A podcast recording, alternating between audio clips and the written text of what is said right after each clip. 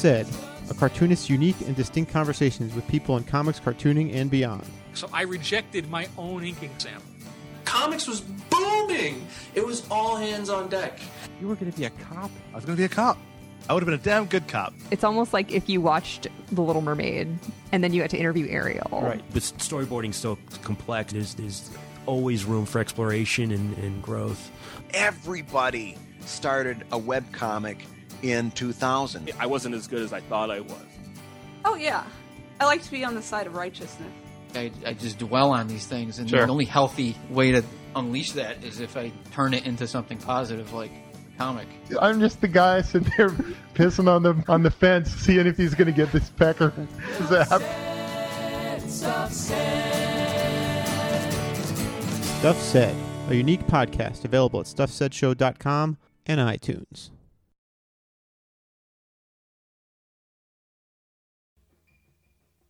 This is uh, the tail end of our Inkstuds uh, Portland road trip.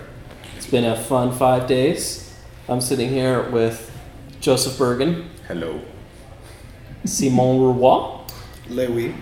uh, Farel Dalrymple, This is the sound of my voice.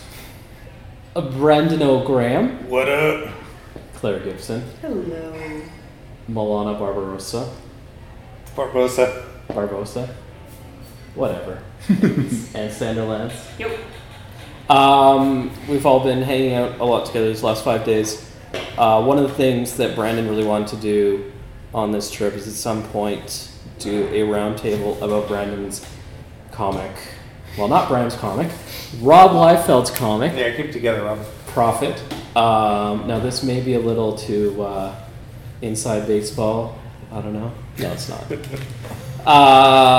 um, is it free advertising for the uh, guy on the show? Oh, what are you talking about? Nothing. It being you talked about your own comic on the road trip that you've been on. Well, no, it is self-serving, but like Yeah. reasonably so. Yeah. Yeah. Reasonable. So, um, Brandon has been talking about, Brandon and I have been talking about doing a roundtable about Prophet. Uh, part of our trip while we're in Portland was we did a thing at Floating World on Friday night, uh, a little signing that a handful of wonderful people came down to um, to celebrate the last issue of the main volume of Prophet that Joseph, Simon, Farel, and Brandon have all been heavily involved in. And Yanni. I was going to say We're going to do a seance and get Yanni here from uh, From from, the Greek Isles where he's currently in Ghost. We would love to have Yanni here. Maybe we should have tried to bring him up on Skype in the background. Yeah. I guess it's too late. It's You probably could pause like- it and we could. No, no. We could make that. It's like five in the morning He's in in right absentee. now. Yeah. So Yanni, your presence is missing. We miss you. Um, but we're gonna pretend you're working hard on pages for Earth War, even though you're probably off at Marvel doing something. Hard on pages. Uh, so m- maybe to start talking about Prophet is um, kind of give a little bit of background of. This is so weird. I feel like there's like an audience here because there's like seven of us in this room. And you can hear the din of There's the- eight of us. the yeah, the door. vegan restaurant. Of course, we're in Portland. It's a fucking vegan restaurant next door. And then around the corner is a craft brew place. And This episode sponsored by Portobello and Beer Mongers. There we go. Plugs. Yeah, beer mongers. Can we get a more Portland name for a beer place?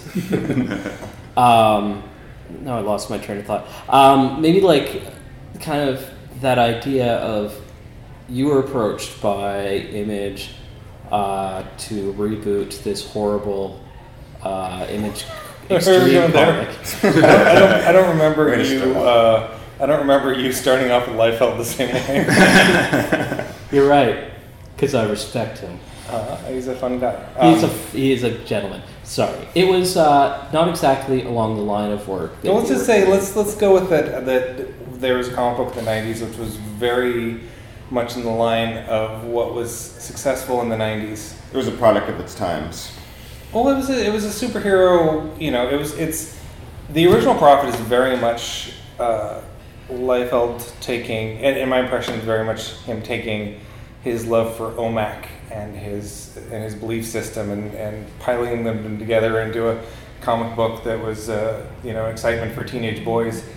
And not not the house of comics that I was coming for at the time, and not really the type of not at all the type of comics that I do or did when they asked me to, if I wanted to be involved in Prophet. Did you have any reservations, or did you just jump in it? Oh, I had total reservations because you know I don't I don't do work for hire for the most part. I I uh, I don't do superhero comics. Um, I uh, originally I think they offered it to Stokoe, which I don't think I ever talk about in interviews. but um, So they want to take a biblical comic and make it a comic about penises? yes, So he actually was infusing his. I mean, I remember there being Bible stuff in it, but I didn't realize that was his own. Like, was he like trying to proselytize or something? Well, his dad's a pastor. Oh no, Right. no kidding. Huh. And I think the idea was that he, his, the way that I that I read or heard uh, discuss it is that his idea was that um, was that um, the Bible was essentially like reading a Jack Kirby comic. This this like fire and brimstone um, comic, and I think he he found interest in that and wanted to bring it to his own comic book. And there's a there's a long history of superhero guys. There's this like uh, companies will always talk about the more most pitches they ever get are war with heaven pitches. It's just like kids get taught that this is the greatest story ever told, and they're just like, well, let's do part two, you know. So, so I certainly understand where it was coming from. Were you given kind of free reign right off the bat? That was that was it. Is I was I was incredibly skeptical, and uh, and uh, and and uh, and Eric Stephenson. And Joe Keatinge was always already working on Glory at the time for the for the relaunch, and I talked to him and, and Eric Stephenson about it in a bar in Seattle, and and uh, and it was really like you've got complete and total freedom to do whatever you want, and and I had a day to just think about it, and um, and kind of wandered around a convention, and uh, my friend Moratat, who I used to do foreign assistant work for, I left my sketchbook at a table, and uh, came back, and he'd written "profit" in big white letters across the sketchbook, and uh, and I Was was it with a PH or a FIT? no, it was the the comic spelling of profit, because that was another joke too, but but um, Doing it for the profit?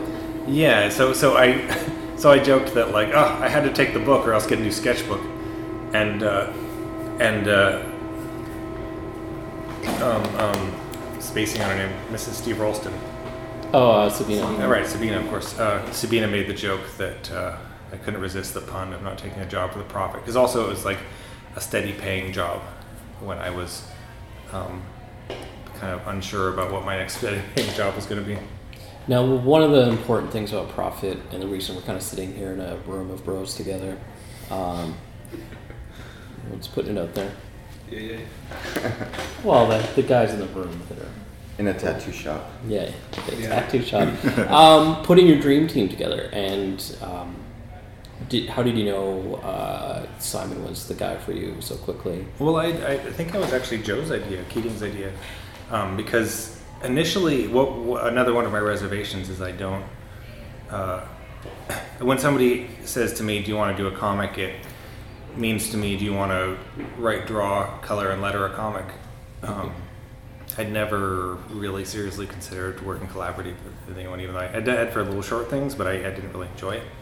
And uh, and it was Joe who was like, "Why don't you get Simon involved?" And and Simon I'd met uh, probably just a couple months before that. Yeah, or two, sometime 2009. All right. Hadn't you guys already worked together on that film? Yeah, no, you Oh and yeah, yeah. Claire I guess we hadn't worked. Yeah, we worked did. in 2010. Okay, yeah. So I met Simon at the book release party for his Jan's Atomic Heart book, which was published by Ed Brisson, the Letters Prophet, Also known as the Briss. also known as the Briss.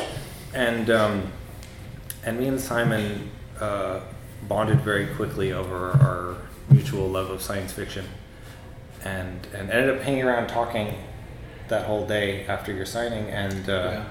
and then later on. And Simon's a lot younger than me. You're what 20, Five. 25 now. So you would have been 22 or 23 when you started on Prophet? Yeah, something like that. And that was a big thing for me as I really wanted to hire young young artists at the beginning because because my because initially my I called Simon and I was like, "What are you doing this summer?" Yeah, and I was uh, I was coming home, or no, I was I was planning to spend the summer living in Calgary, and I had just finished. Uh, I was going to be working for a, a like a house painting company, and I just finished like the the month beforehand of going door to door and like drumming up sales. I was just like kind of stealing myself for a summer of house painting. But So- no, Yeah, but it was really this idea of like you could either do that or do this, and and there's no. I was really trying to sell him on the idea of like, eh, how bad could it be? Because I had no idea what would what it would become, and it might be a job that was never published, and um, and and uh, and I knew that Simon was in a position where he wasn't going to have that much time to do his own work doing summer job, so this would be a better summer job, hopefully. And uh, and and we'd had a really good time. Me and him and Claire had all worked on a on a film called Clockwork Girl that I don't know if it came out or came out in. I think it came out in Malaysia. It's it's out on pay per view, like on some U.S. networks. No, but I think it's only can- a Canadian network. Oh, really? Anyway, Anyway. that, that like that job wasn't particularly important in concept as much as much. Me and me and Simon spent a lot of time on that job talking to Claire about other types of jobs we would like to do. yeah. about right, yeah. And reading, I, and I, there's a lot of stuff for me listening to Claire, uh, just like she was reading through an H.G. Wells book as part of the job, Yeah. and just like describing all the strange, amazing, Oh, racist, The incredible racism in yeah. the sleeper awakes. Yeah, I remember Yeah. reading that aloud to you, and then running and shutting the uh, sliding door so that none of the other uh, none of the animators would hear Yeah. what I was reading because it, it just made us look so terrible. But Oh, and I should qualify that Claire is uh, is a writer who I'd initially originally met because my wife Marian Churchland and her were BFFs since uh, since they were in um, uh, Narnia private school together. I wish. No, yeah, we were in private school. Right, you guys were. We were BFFs. Yeah. Right, were you guys All Griffin. Gryffindor, right? No, how dare you? Ravenclaw. Ravenclaw, sorry. Um, and and Claire, Slytherin? Claire Marion and, and our friend Sloane Leong are now working on a uh, on a book for Image Comics called From Under Mountains, and I'm very excited about. it. We'll see that in a long time. January. Oh, okay. Yeah. It's not a couple months after In this theory, gets posted. in theory, January. Yeah, and Sandra sitting here also did work for the um, for the Prophet Strike file number one that's coming out soon. So this is a big room of. Uh, So me and your sister are the only people in this room that haven't done anything for profit. Right. Oh no, Claire didn't do anything for profit. No. No, but we're but me and Claire technically kind of doing.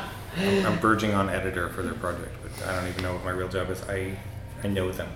Okay, uh, I'm going to bring us back to Prophet. Okay. Um, now, coming on uh, three issues with Simon and his friend colorist Richard Ballermann. Oh man. Yeah. Ballermann. But uh, also, we didn't when when initially when it came when when I talked to Simon at all, we weren't talking about what issues we would do, how many issues we would do, or Yeah, I think it was because like I knew I would have, I had the summer to work on it, and then I had my last year of art school, so that was kind of. We managed to get the first two issues done that summer, and then I rushed to finish the third issue over first semester of uh, my last year. I remember that. And the pencils reflect that on some of the pages. No, maybe, maybe a little, but no, I'm, uh, I'm, a, I'm a huge fan of, of Simon's work on issue three. Me too.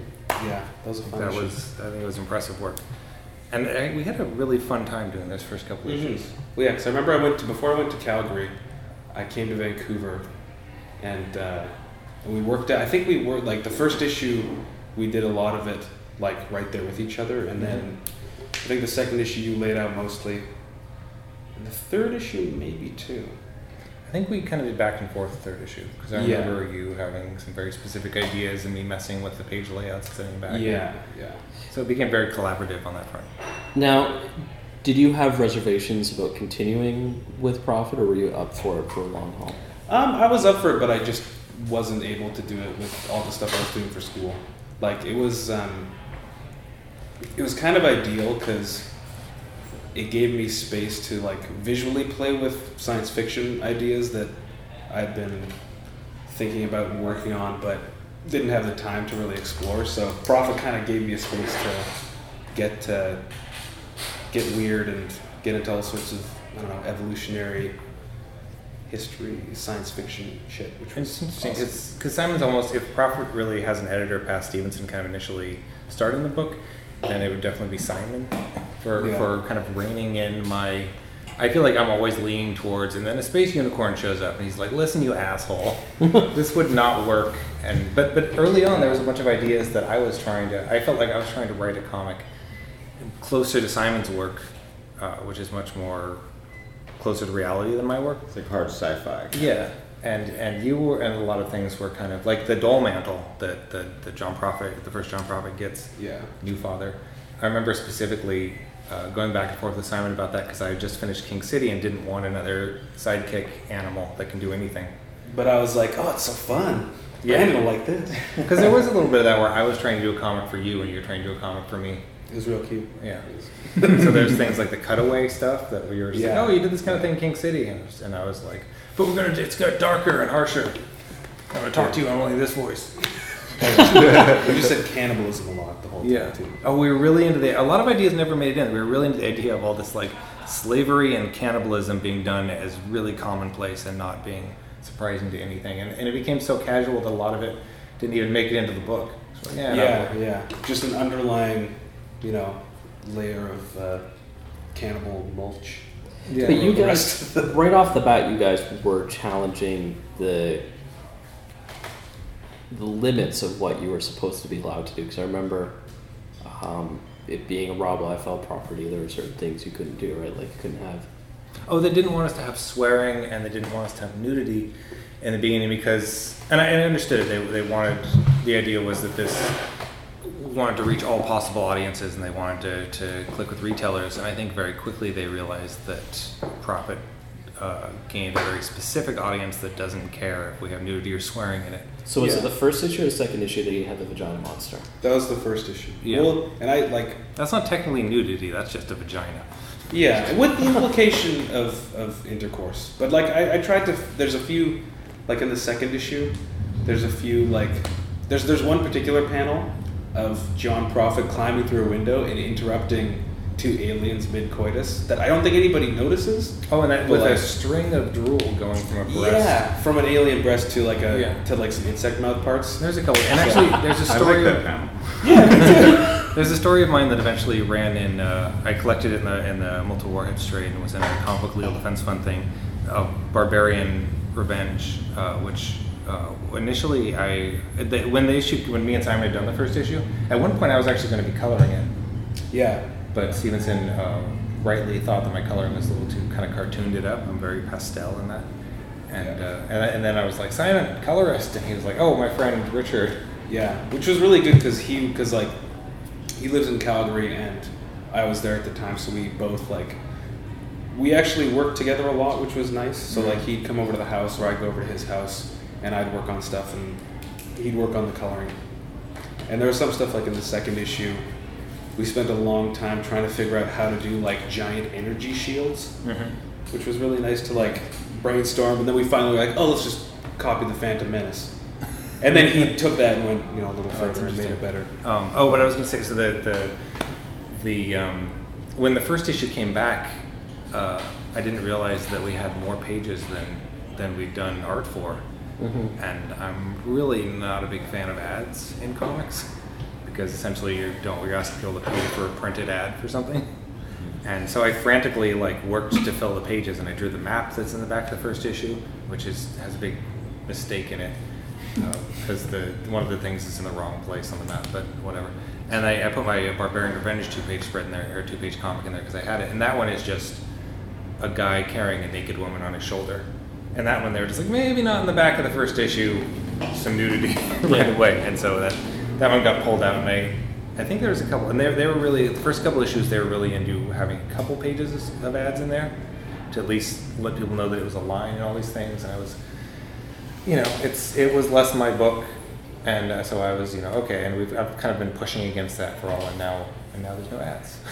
and I mean, pretty It's early on, there's no ads To the point where the credits are on the back cover. Which is something I got from Stephenson's Nowhere Man, saying that and realizing that was a huge epiphany for me. Like, oh my God, we don't have to run the credits on the inside front cover because it's just like, it's it just seems like so counterproductive to the excitement of a comic. Let's open up page one. Oh, who's the you know, who's the best boy of this movie? Tell me that first. Grip. Yeah, and not, and I don't mean to imply that I don't think that us working on the book is important, but I don't.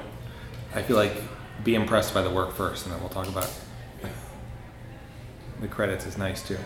And just open, just having the having the inside front cover be different from what it's always been in almost every comic I've ever read. It's just exciting.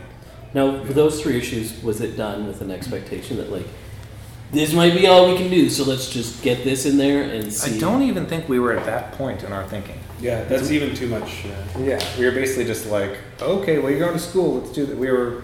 It was. It was all too weird, really. Yeah. I, there's a couple points in my life where I've gotten jobs where I'm just like, well, this is going to be a fun story, but who knows if it'll ever happen and Prophet sticked in a way that was kind of beyond consideration.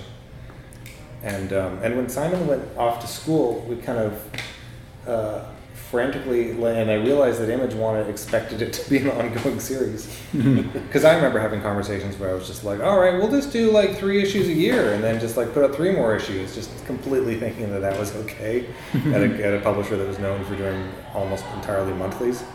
Um, and uh, and we kind of frantically, me and Simon both knew Yanni. Yeah. And uh, But Yanni wasn't the first person. no, on. no, Yanni wasn't, of course not. But um, so, yeah, I mean, I'd always that. I guess that was another thing is Conan was a really big discussion point always with Prophet. Mhm. Uh, that kind of barbarian feeling pulp comic, and I've always felt that I always compare Conan to Wolverine and say that like anyone should be able to pull off a decent Wolverine comic because it's the simplest. Um, you know, it's it's like the it's like the toast and jam of comics. Like how, it's it's the boiling water of comics. Like how do you screw that up? you burn. How do you ruin tea? Um, because it's like Wolverine. You know exactly what you want. You just like, you know, I'm the best there, am, I, there is at what I do, bub. You know, I got I got I got a rough past. and I don't quite remember it. But Conan is a complicated character when done right because he's supposed to appear a big brutish dumb guy who's actually like a military genius and and uh, and not particularly warm as a character, but but with a really strict code that varies between creators working on everything. So 70s and 80s Conan are a really big cornerstone for me in, in relation to Prophet, and I don't think many people could pull that off very well. And I felt the same way about what we were trying to do. Very early on, I would sell it as like Space Conan. I'd be like, we're trying to out Conan Conan, and so Farel was really the only artist that I could think of off the top of my head that I thought was in line with what I wanted from Simon. Because I've always felt like Farel and me have been friends for 15 years or so now. And I've always regarded, when I, when I first discovered Simon's work, a lot of it reminded me of Farel's in a, in a really positive way. And, uh, and so I, I contacted Farel, not, probably not expecting him to because I was, I was talking about earlier, like I initially my plan was hire young people because they're not in the middle of doing these big books, and Farel is older than me. Who's the oldest guy in it? Yeah. Who's the youngest looking? Well, how did, do you remember how that came about? Um, I don't remember uh, exactly you approaching me with it, but I remember you introducing me to Simon, showing me his work, Mhm. and saying you telling me that uh, his stuff reminded you of mine, and uh, pitching it to me about the Conan space thing. And I'm a big John Buscema Conan fan, uh, John Buscema fan, and uh, Oh, and that Jorge Zaffino issue. Oh yeah, and the Jorge Zaffino Conan issue that he did, Savage Sword of Conan. Um, yeah, and I don't know if I actually saw your art from that, uh, or I just saw Jan's Atomic Heart, or what. But uh, I remember being really impressed and inspired by the concepts and ideas behind the series. And uh, the thing I liked about it is that like I, f- I really felt like it was a it was something that uh, wasn't being done in American comics. That it was like a, a niche that needed to be filled. You know. Yeah. So uh, I don't I don't know how long the first issue took me. I might have, I think I did that a lot faster than the second issue that I worked on, but uh, I remember being really excited getting getting to do it, and I, you know it wasn't really. Right. Well, you come up to Vancouver for it. Is that right? I think so. Yeah. Yeah. And right around the same time, I was actually uh, Ballermann had had kind of uh, done enough Prophet for his needs and, and wanted to go off and do his own work, which is totally understandable. And uh, and I was kind of scrambling around looking for another colorist because another thing that's really important to me in finding artists that could fit this unique thing was finding colorists that didn't look like every other colorist in in the world. And it was you, Robin, that suggested Joseph. Thank you, Robin. and I, and I'd met Joseph years before. Um, I, I I knew you through DeviantArt, I think initially. Yeah, yeah, yeah. Uh, I, I was actually aware of your work because of Robin Bougie, Nice. who I'm friends with and knew McConnell for Bougie. Yeah, I met when I first started Inkstuds. We went for drinks at. It was after your first episode, too. Yeah. Right. Robin Bougie's uh, our pornographer friend who we're all very fond of. Yeah. The cinema sewer. Love you, Uh, Bougie. Producer of the biblical, back to the Bible, producer of the biblical porn, The Coming of Jesus. Well, he's actually also the writer. Oh, the writer. He wrote that screenplay. and Bergin um, has done some stuff for Inkstuds. He did uh, the poster for the first art show that I did, Oh, which yeah. was the second anniversary of Inkstuds, which is seven years ago. It's a long time Lordy. ago. Yeah. Very fun. Yeah.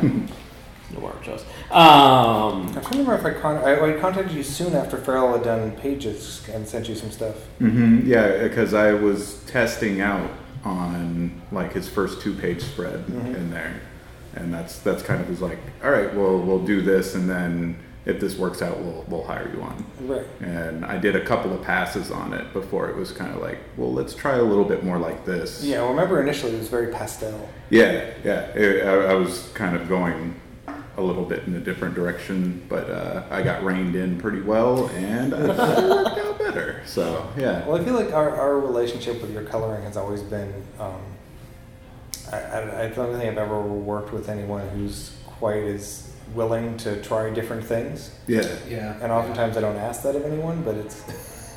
No, I'm, I'm definitely accommodating. It, it- it's weird too, though, because I think of it as all collaborative. It's a team Mhm. sport on this book, especially. Like we're all getting together. So, like, if you have suggestions that I don't see, like, yeah, let's do that. Yeah. And yeah, and uh, vice versa too. Like I, I get to throw in ideas of mine that sometimes take, sometimes don't.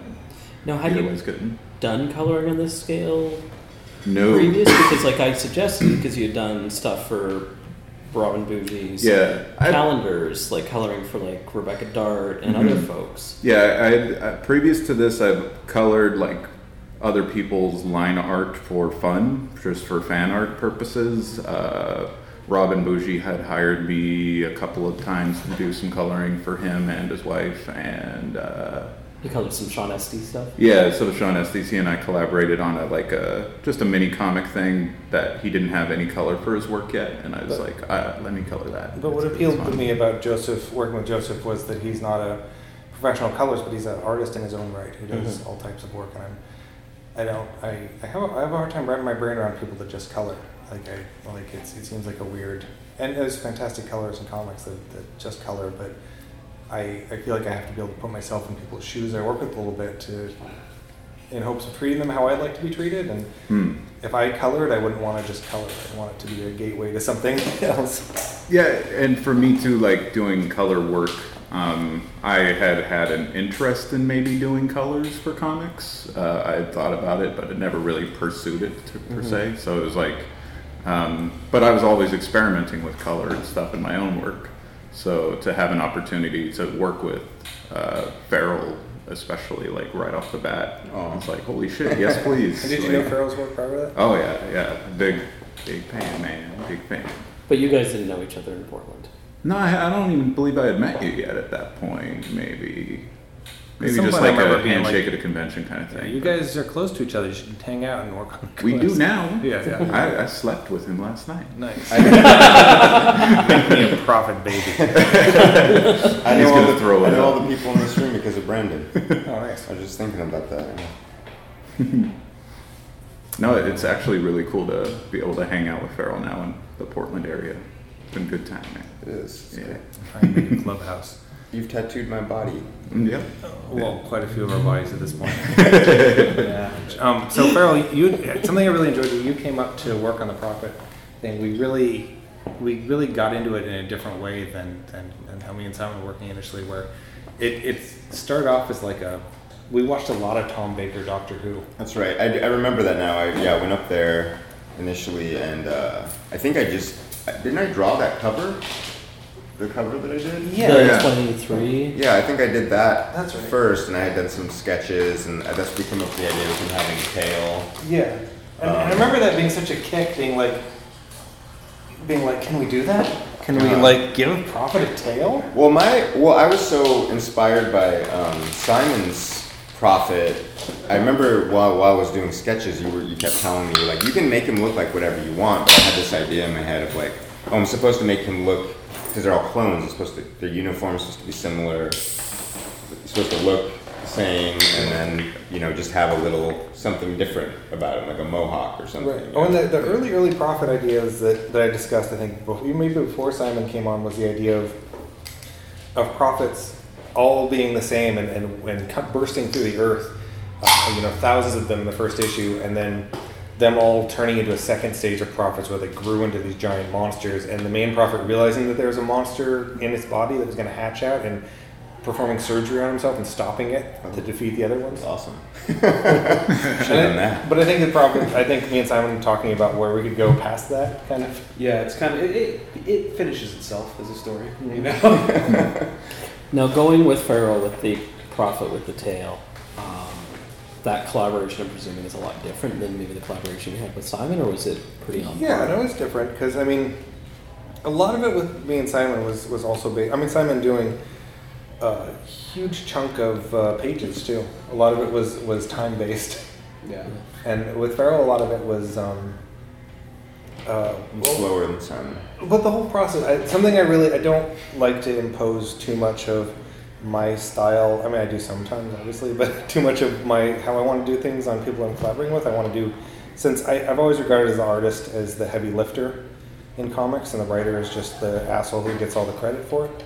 And um, and so with Farel, there was a lot less. Um, it was it was a lot more just us kind of talking it through. And there's been a lot of issues like this where I would just talk it through, and then you did the panel to panel Mhm. and all the layouts, and it was just it was literally me just like sitting there and being like, let's do this, this, this, this, and, and us back and forthing ideas, and then you doing it scene by scene.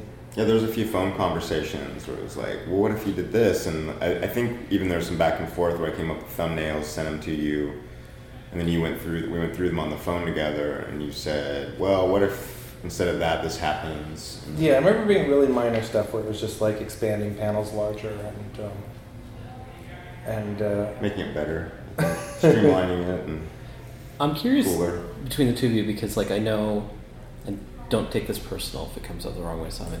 Um, but because of like you know the breadth of work that Farel has, the experience, and also because like the mass amount of respect you have for him as your peer, certainly, best bud, yada yada. Yeah, which he doesn't have for me. Okay, it's okay, it's okay. I get it.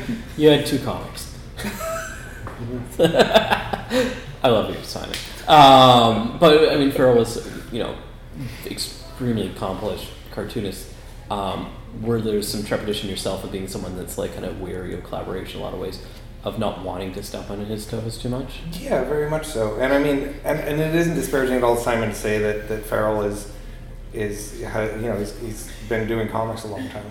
Yeah. And um, and and I've been following Farel's career since I met him when his first comic was out, and um, and and I, and and I was always I think at the time I don't know if I'd read.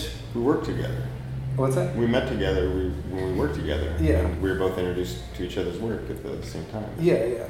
Um, but I don't think I. I was trying to remember if I'd read your Marvel book Omega by the time when you started Prophet. That I hadn't done that yet. Okay, interesting. Because yeah, because I would. I mean, you'd read it when we started Prophet, but when we met, I hadn't. Well, it. yeah, no, I, I just mean on Prophet because I, when we went into it, I was very. Um, Farel's done a lot of comics, and, and I'm always like, did, did you write it? Because Farel's writing is, is one of my favorite things about his work, and. and Everyone, check out the Wrenchies. Oh yeah, and his Wrenchies just came out, which is very exciting. And um, and whenever you would work with with writers, I was slightly disappointed because I was like, oh, but Farel's not writing it. That's just like. I was too. I mean, nothing against Lethem. He's a much better writer than I am. No, I I, I want to write. I want to write my own stuff. Yeah. Regularly, I guess. Well, the the Lethem thing was my favorite thing that you worked with with someone else on. Um, you know, I did really enjoy You know, last night we were talking about. Um, I was like, last night we were talking to Bob Schreck, and I was like, I was like, Caper Farel's so good that he almost made me like Judd Winick's work. oh, whatever. We can edit this part out. No, we No, can, we're keeping it. That's Um, Brandon. But but but and that's the thing is like so I didn't I wanted to be a collaborative work and that it was uh, not taking away from Farel at all. And that's I think that's why the Prophet with the tail uh, very much has which is now named uh, Free John is very much has a lot of Farel's uh, style in it. He's kind of he's the nicest prophet. Aw. Yeah. yeah, no, that that fits.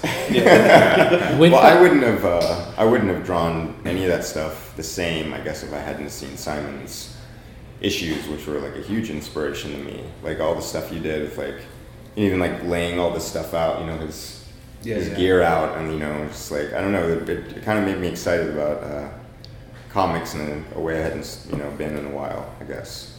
Yeah, yeah. Well, that, I remember that doing that too because that was like again after looking at Brandon's stuff and being like, instead of just approaching comics like cinematically, being like you can do kind of more infographic stuff too. You can Yeah, you I know love that. you know exploring the story through different uh, you know different storytelling methods instead of just the visual, which, is, which is fun. with Prophet or with Farel doing a completely different take on Prophet, was that the point where you're like, okay, this is going to be a whole lot bigger than you expect than you originally anticipated, or kind of expanding on what your vision was of the Prophet universe? Yeah, I mean, I think by the end of, by the third issue of what me and Simon were doing, it was, we knew that we were implying a lot more that Yeah. was going on in the universe. And I, I think we've even shown a lot more than I ever thought we would. by the It seemed time. huge, like the world you guys had already created. It was like, Yeah, like well- the scale of it, is enormous. I think ending it like ending the third issue on a spread that just shows like I don't know, like a I don't know, like drill pods bursting up all over the universe just randomly is a really it's a really cheap way to imply so much more too. Right. So you're just like, here's a picture of a city in the clouds and there's a drill pod. You can imagine what you like. you know? So And that's, that's been a big part of the prophet writing style is us hoping that the reader's excited to think about what is going on beyond what we're telling them. Which Yeah. I, I know certainly didn't, it didn't make friends with some readers. Yeah, but I like the idea of people putting a bit of themselves into it and doing a bit of the work. Yeah. Just like you know, leading leading them towards a path that doesn't exist, I guess, and be like, hey, hopefully you can think of uh, Yeah. think of what's ahead here. Now with Farel's issue, the one that uh, Bergin, um, the third, Hmm. uh, colored, um, the palette was really specific, Mhm. and it was really different from the rest of Farel's work. Um, and that choice of that palette was the purposeful choice on that.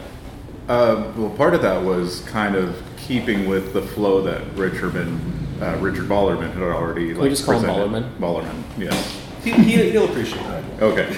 Uh, yeah, the uh, the flow that he was already kind of going for in a way, I was trying to match it a little bit without departing too far from it. And yeah, Brandon was uh, yeah very instrumental to about taking me back a little bit further than I was going if I was going in certain directions. He would help do some color roughing as well on that stuff. Um, so yeah, that was, that was a big influence. But early on, I was so into the idea of like, we have to make this darker and grittier and dark. And it's funny because that's led up so much Yeah. over the course of the series. Which I like. I, I like that it kind of has gone the other direction into more colors, which is where I was trying to start. the whole thing. well, yeah, we just we just needed to get there. We Yeah. just needed to slowly Let them go through their awkward goth phase. exactly, exactly. Yeah, So, um, and, and going through this, I'm, I'm flipping to the issue now that uh, the the first Farel issue that, that we started, and it was fun to also see the issue starts almost with with Farel doing a, like a cover of Simon's beginning of an issue with uh, Oh, yeah. with Prophet waking up and you know stimulating his nerves with the uh, what's it called Ampa, Mike Kane, and uh, John Prophet is awake, and um, there's a lot of stuff in here like the the Brain Mothers first came out in this story. Yeah. And I didn't realize until later that I think I, I got that idea from Ixer One, the Japanese cartoon that starts with a giant baby and a ball and eventually ends up this this, this like gross adult woman monster, which is some weird commentary on Japanese relationship with women in their animation. and the space babies. Oh, the space. Yeah. So we have these. Um, and a healing pool. Sorry, everybody. and the pool. healing. but we have the the, the neonat the neonaut star skin, which is in in me and Farel discussing it is only referred to as jelly baby because we were watching Tom Baker Doctor Who constantly eats jelly babies. Um, I'm trying to remember what episodes we watched when we came up. Uh, yeah, I don't know. Maybe Oh, it we watched the, uh, Ark in Space. Okay, yeah, yeah. The one where they show up and there's just this is a very prophet episode of Doctor Who. Oh, that's, Doctor. A, that's a good, uh, good run. Yeah, yeah. Um, so that one is basically the Doctor Who. Have you guys seen this one? It's a Doctor Who episode where um, Tom Baker shows up on a uh, space station that this this arc that basically humanity has been destroyed on Earth, Earth's unlivable, and in the space station they've just like um, all frozen themselves for like a thousand years, and um, and they open up the pods to wake up the the, the sleeping in, inhabitants of Earth, and an insect has been eating them while they're asleep, a giant space insect. so just like a insect that was like a full belly just falls out, just like oh god. some, some of them like turn into insects. Too, Yeah, or- yeah.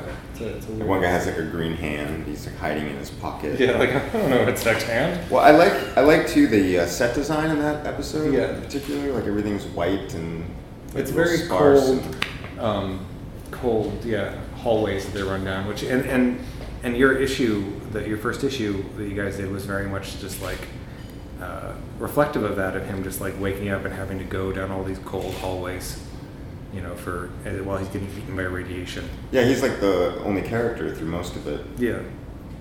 Yeah, there's this kind of like the the culture that had lived within there too, like the, the, the long humanoids that had developed the baby stuff. Like, Yeah. Mhm. Always, yeah, with their dress and everything, they looked very sophisticated. so- Yeah, we always talked to them. And they were basically uh, humans that evolved into French people. And they have very lo- parallelism with very long arms. And there's and there's very much a Moebius tinge in this one we talked about. Oh, too. sure, yeah. Like uh, a lot of crystals. That was before he passed, right? Yeah. Yeah. Yeah, Moebius was very uh, on the fringe of Prophet always in our in our minds. Now, one of the things we've talked about before with Prophet, um, and I know you've brought this up in interviews, you've been a part of Brandon, is needing to know the background behind things. So I think one of them was like how to shit in space or something. um, in space, no one can hear you shit. yeah, we did. Yeah, we talked about that great John Byrne comic where he. Oh yeah, there's a there's a John Byrne Star Trek comic where he invented this horrible blowjob machine that you have to shoot poop in. It's that must like, be based on like a real thing, because that's what like astronauts have to do, right? Yes. And it- They just they don't just vacuum poop into a vacuum machine, a vacuum cleaner. They just bring up a standard house vacuum cleaner, take a dump in it, fill the bag, Dirt just- devil. just launch it into Earth. Dirty dirt devil. I haven't seen this John Byrne thing though. Um, back to collaborating, Sorry. uh, coming up with um, backgrounds and things. Uh, Yeah, no, how did that kind of affect what you were doing if you couldn't um, logically process something? Well, having this is back where, where Simon is as, as essentially an editor on this is is demands explanation of it. Yeah, yeah. Like I have a hard time. I have a hard time with lots of like science fiction, fantasy because I'm never convinced. It's always just like, why? Why does that happen? That makes no sense. So whenever Brandon would bring me something, uh, I feel like I always started negative. I was like, what? Do you, oh, come on, man. Like, what are you? What are you talking about? That makes no sense. There's not a moon like that around Jupiter. It's like, uh, you know, we're gonna just have cell phones and what if they? Uh... And that that really reined it. I don't remember. You- Who did the no laser gun thing? Uh, no guns was always. Well, I was doing. I think no that guns. was. I think that was mainly Brandon. Yeah, because I, I, I never liked guns in my comics. Mhm. And a lot of that is, um, think of this comics like Gunsmith Cats or whatever, they're just like so gun fetishistic that it makes me feel like, like, I, I, it, I was kind of of two minds of it. It was, one was either, I want, either would have to know guns so well to be able to do guns when they're cool, and the other one is guns are stupid and I don't want to, and I don't want to uh, make them look cooler. I don't even know you had that rule with this book. It's kind of cool because Yeah. I feel it like limits it in a really good way. You know, it makes Yeah. it more Conan esque. Well, that was exactly like I remember doing. I don't remember what issue it was, but just doing a thing where I'm like showing panels of of like prophet troopers like getting ready for battle in space, and they're like wearing spacesuits, but they all have like hatchets and swords and Right, stuff, and right. like that just feels really right in a weird way because of like the they're Conan. also kind of like a, a horde force too, right? Yeah, just a bunch of space. Well, yeah, space barbarians. And, and the You know? weird idea, which probably has very little logic attached to it, that it's so far in the future they've forgotten guns. Yeah, Hmm. yeah. So like their giant bio robots will, you know, shoot plasma out of their mouths, but they, they don't have machine guns. Yeah. Well, if you're shooting in space, Yeah, it's got to have all sorts of implications, right? There Yeah, must if be it some goes kind of through weird space, yeah. logic you could justify it about having it. you don't want to have a handgun on a space shuttle. Well, the um, the Insula Tra- Tangram, the starship that Prophet and his guys fly around in, it actually uh, its only projectile thing is it, it creates this layer of ship skin, which is also connected to the pooping, um, and it basically just shoots out like nets of, of pink skin on people is the only thing that it can project fire. And it also works as like uh, creating spacesuits for them. Yeah, and it's also how they communicate with each other because we have no radio, so it's it's all psychic ship skin communication. Yeah, which is fun having those restrictions too. Yeah. because it gives you, it forces you to not just take the standard spaceship. Mm-hmm. Yeah, well, you know, like all Star the Wars or whatever. yeah, all the stuff like you already you've already seen all that stuff before. So this way, it's just like forcing you to go into this weirder, you know, biotech direction. Yeah, Think outside the bun. Think outside the bun. Right. One of the other one of the other things with Prophet was always that that technology, metal ship technology was old, old, old in Prophet, and if anything was like within the past like several thousand years in it, it was going to be a genetically engineered thing. Yeah, which like at, at first I really wanted to do. I wanted the aesthetic of all the stuff in Prophet to just be like 1970s NASA and Soviet kind of space gear, like that kind of. Like his barbarian sword thing. Well, machete? yeah, exactly. Like his, yeah, like the the special, the Russian Spetsnaz field machete that I that I gave him, and like That's like like the kind of thing to use a specific 19 what 60s 19 1980s 1980s machete when we're just like there's no guns but this is a machete that you can actually buy yeah, And you yeah. did buy it. and I did buy it, and I it cost me yeah a little bit too much. I still. Well, that's like Han Solo's uh, blaster, isn't that? Just basically like a World War II, like a Luger yeah, or something yeah, like that. it's, it's a? Mauser with like a with like a piece of extra metal on the Uh. top, you know, which is really great. No, th- after Farel's issue, you did an issue. Yeah. And it's um, yourself going into being known for um, women with voluminous behinds. How dare you? And, um, But pert as well, pert and voluminous. bouncy behinds. Yeah. Okay. Um, and and puns. Well, Prophet was a big a big part of Prophet was me exercising my stupid um, uh, crutches. Yeah. I I, I know I, I had always gotten a very good reaction to me doing comedy in my work and me doing sexuality in my work, and Prophet was very actively me not doing those things. There's no puns. I always call puns actually, but Yeah. um, I didn't work towards puns. Live ammunition. I love Yeah. that one. There's Yeah, some yeah. there's some puns I, I couldn't stop. I specifically uh, in one of the Ani issues, I remember specifically stopping myself from do, putting a good pun in there too. There's some biomass you had to leave. yeah. um, trying to remember what it is. But yeah, when I did my issue, one of the reasons that I made it about the robot Jackson, which was a callback to the to the original Liefeld uh, comic having a Jackson Kirby. It's a kind of tribute to Kirby, to the to the comic artist Jack Kirby, and um, And also the character in the original Prophet, right? Wasn't there? Yeah, yeah, that's what I, that was Jackson Kirby. Oh, okay. Um, so this guy is just a race of robots called Jackson, and the reason I drew it as a robot is I thought that at the time I was thinking that my style was much too cartoony to go with this kind of harsher prophet style that I was that I was pushing for. So I didn't really want to show humans that I drew, Mhm. and um, The last couple pages in your story, man, they really got me. Is that where you, we have the giant? It's like looking at the stars, you know, doing his hands. oh, right, and- uh, Badrock, one of Badrock's kids shows up here for the first time. Yeah. and um, and then uh, he looks at the universe, all these different places he'd gone, and they're all real. Uh, almost all the things I mentioned are. are um, uh, Constellations? Well, well, it's weird because prop, writing Prophet has always been a mix of, of doing a lot of research and trying to find real space things that exist, and doing a lot of reading of Rob Liefeld comics and pulling those. So like this one has like, um, it says New Decay, and Decay is the name of uh, of one of the planets in the Liefeld comic, and Arcadia and Acura. There's a, there's a whole story of Liefeld. Um, naming things after things on his way to work and cars that he drove and everything. So Acura, the Acura planet is is uh, Named after named the after the car. Um, so a lot of these are just just uh, trying to make nods that and, and Badrock's child being in here just nods of like, oh, this is the same universe in the initial original prophet who's just moved so far beyond in, in time, but these planets are still there. There's one panel in that story that always sticks out to me. It's the one where you have the robot and you see the uh, image of a man Yeah. in the robot. Mm. Oh, yeah.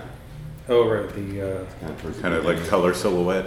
Yeah, the lonesome. Uh, the Tell me lonesome about that one. Oh, Jefferson, spelled with an X. Efferson, uh, is another uh, Jackson robot. That uh, a lot of the Jackson robots were invented by Old Man Prophet, the character when he left the Earth Empire and created his own army, and he had these Jacksons that were created as as as, as robot armor, living, thinking robot armor for his prophet clones called Free Johns to travel inside of, and so they're birth bonded with their um, with their prophets. And this guy has just woken up from going to sleep soon after his birth bonded prophet had been killed while inside of him. So it's him kind of remembering that death that he experienced inside of him and having not coped with it yet. It's very different for you. It is, and, and it was interesting because a lot of people assumed that there was still a dead body inside of him. Hmm. But it's the idea. It was just the memory. Yeah, it's just the memory. I kind of assumed that. Yeah. I don't know if that's just a, a. So what did he do? Did he eat the body? He didn't even eat. He he. They normally eat it. Cannibalism is a big part of Prophet, and that's kind of the respectful thing to do is to eat something. But uh, he he just dropped it off and uh, and left because he was so distraught. So I mean, a lot of that's just me trying to um, get into the heads of these weird characters that aren't humans and aren't uh, around Earth even. Yeah, so upset he can't even eat the corpse of his brother. Then after that is when you brought Yanni on. Yeah, I think I actually brought Yanni in earlier, but uh, I was working on mine and Yanni's at the same time. And Yanni was a guy who I, I was I even reluctant to bring on initially because he was so cartoony and his so manga influenced in his style. But um, I'm really glad, I'm glad we did. Um, and and he was the guy that me and Simon both knew. Um, yeah. And Simon had to tell you how to pronounce his name. No, no, I think it was actually on a Skype call when you and me were both. I think if I I was remember originally correctly. told by the guy who does the writer of Spira, the Oh. pronunciation of his name, and I think I actually just like ignored it and continued to call him. I was calling him Giannis. Giannis Yeah. Milo. But it's, it's Milo Milo Gian. Yeah, I remember hearing him like John- I was in Johnny Calgary. Milo Giannis. I was in Calgary and you were in Vancouver and Yakis was in Athens and like Yeah. being we were all on Skype together. and Neo first hearing Athens. that. Yeah, Neo Athens. Yeah. and him being like, just like the musician, Yanni. And We're all was like, oh yeah, okay. I just like I, I don't the, really the musician. Oh, yeah. It's just it's the equivalent of being like Michael Bolton, just like Michael Bolton. I think your name was Steve. Yeah, and and um, and and the guns came up uh, in Yanni's initial uh, spread because he he has all these different versions of Prophet, and one of them had a gigantic. He had a big muscle Prophet with a huge cannon on his shoulder, and uh, and I was like, I, I don't want to have any guns in this. Can you just make that like a squid that vomits acid? And and that was an idea of, of something being interesting by just being like, we can't use this. What's another? Um, and and it was weird because we planned out the whole issue of, of having it was like a fake out of the readers where we're like, let's show this. Where we've already done the Simon arc. We follow these guys. We've done the Farel arc. You follow this guy. This one we're starting it uh, where you're following these guys, but they're not really the guys that are the hero of the story who shows up and kills them at the end of the story. And I think a lot of people read that and were just like, I like these guys and killed them. But um, and it was interesting to read because at first, as a, as a trade, a lot of people thought the guy who was the hero of the whole story was we were setting up to be the villain, Mhm. which is also an interesting way to do it because that puts a weight on you to make him likable. past people not liking him.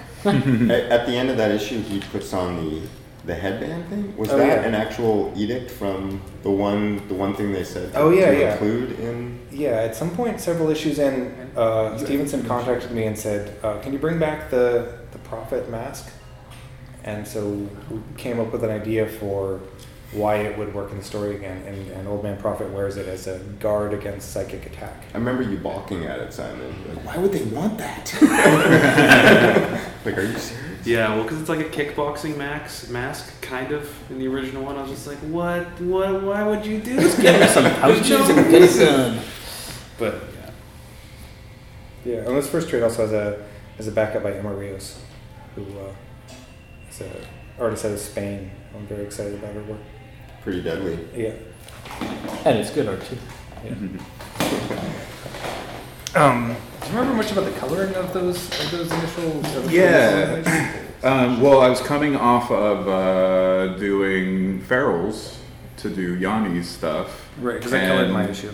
Yeah, so again, I was trying to like follow that flow through um, with uh, from Ballermann's work to Farel's work to Yanni's, and yeah, so I was I was rendering a little more than I usually might have, and then you kept bringing me down from there, like Right. maybe less, maybe less, and uh, yeah, that first issue with Yanni, I felt like I was really struggling to find how to color his stuff, and just switching gears so rapidly from Farel's art to Yanni's, they're Yeah. like so different. Um, but I think the color palettes kind of worked similar because that first one's pretty well muted as well. Um, and yeah, I, I think I was about 10 pages in before I really started to get um, what might look better with Yanni's stuff. Yeah, and it changes pretty dramatically by the time we get to the next issue. of Johnny's Yeah, totally. Where like by the time I hit that next issue, I was kind of like, oh, this is probably more how it should be. And that's when you put the mask on the cover. Yeah, which was a failed cover. Right, it was my fault because I wanted that was a, I was it was kind of I'm, I'm excited about Risk, and that was a, a risk that didn't quite work out because the idea was that it was going to be a, like oh now the main character or now one of the major characters in this book is wearing a mask. Like here's a mask for everyone at home to wear, and you cut it out and wear it. But um, it printed too small to do that. And, and even in the inside credits, we all had photos of ourselves wearing the mask. Which I was really Yeah. impressed by Simon's. Another highlight of the job. Yeah, that was fun. um, and, th- and this is one we brought Die Hard in, which was I, I got a kick out of every time we were just like, Mhm. and look at this guy, and here's an old nod to the other stuff. And it's funny because so many people have been like, why didn't you just create a new series? And it's just like, well, that wouldn't have been fun, and we would have never done it. Yeah, it made Yeah. it so much more exciting to, for some reason, to take this old series Mhm. and have the com- characters be completely different, but it's like still the same person. You know, Yeah. so, you know. And I think Love maybe maybe for me and Farel, uh, certainly for me, it was very therapeutic because I'd done comics through the '90s when they were happening, and and uh, these were not com- these were the things that ruled comics at that time. And I was like, I want to do manga, and so to do these comics in, in my way and with Mhm. my with my friends is what I'm excited about. Even some of the little in jokes, you know, like um, I don't know if people even get some of this stuff, but Right. like just re, you know, looking through the issues and yeah, seeing the little things that you know that we, we kind of knew about. Yeah. pretty Yeah. great. Like what were what would be a good example? Well, just like on my page, on one of my pages, um, just like him, like uh, when he's there's a shot of the guy running and like like to have Simon had all the gear laid out in front of him. Like uh, we had it set up to where like I had drawn like the gear like kind of outside with like arrows pointing to all the pouches. Yeah. And uh, I think Brandon pointed that out to me. He's like, "Oh, that's good." Like you know, people would give Rob Liefeld a lot of shit for having all the pouches, and it's like we're actually showing what's in the Yeah. pouches. You know, little things like that, which you know, I probably not a big deal, but it kind of was exciting to me. Is there something about like um, the contracts of working on property like this, which is identifiable, identifiable, but doesn't have like the same baggage of working on a Batman or Superman or Mhm. some Marvel hero? Um, because I mean, you're working on someone else's property, but it sounds like you guys have this excitement, which you wouldn't necessarily feel. Yeah, I think it's also because there uh, there was not really there wasn't really any any specific expectation, so people knew people remembered the name and remembered the comic, but just didn't really they didn't really know what to expect, which was like.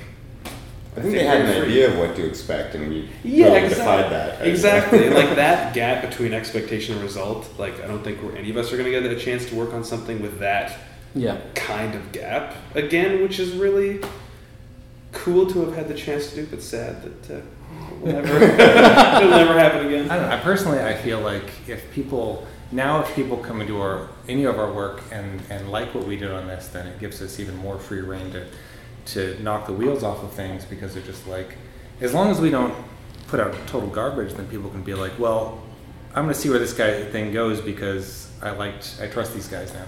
Yeah, yeah. So here's hoping.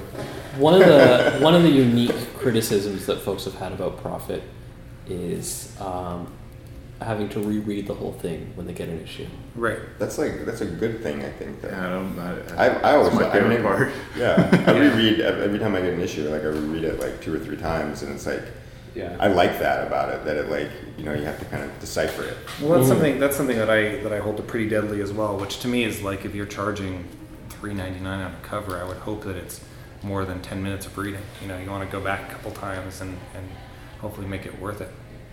Now, part of that is um, you, while you guys don't have a, a big idea of the background, you don't want to answer a lot of questions in Prophet.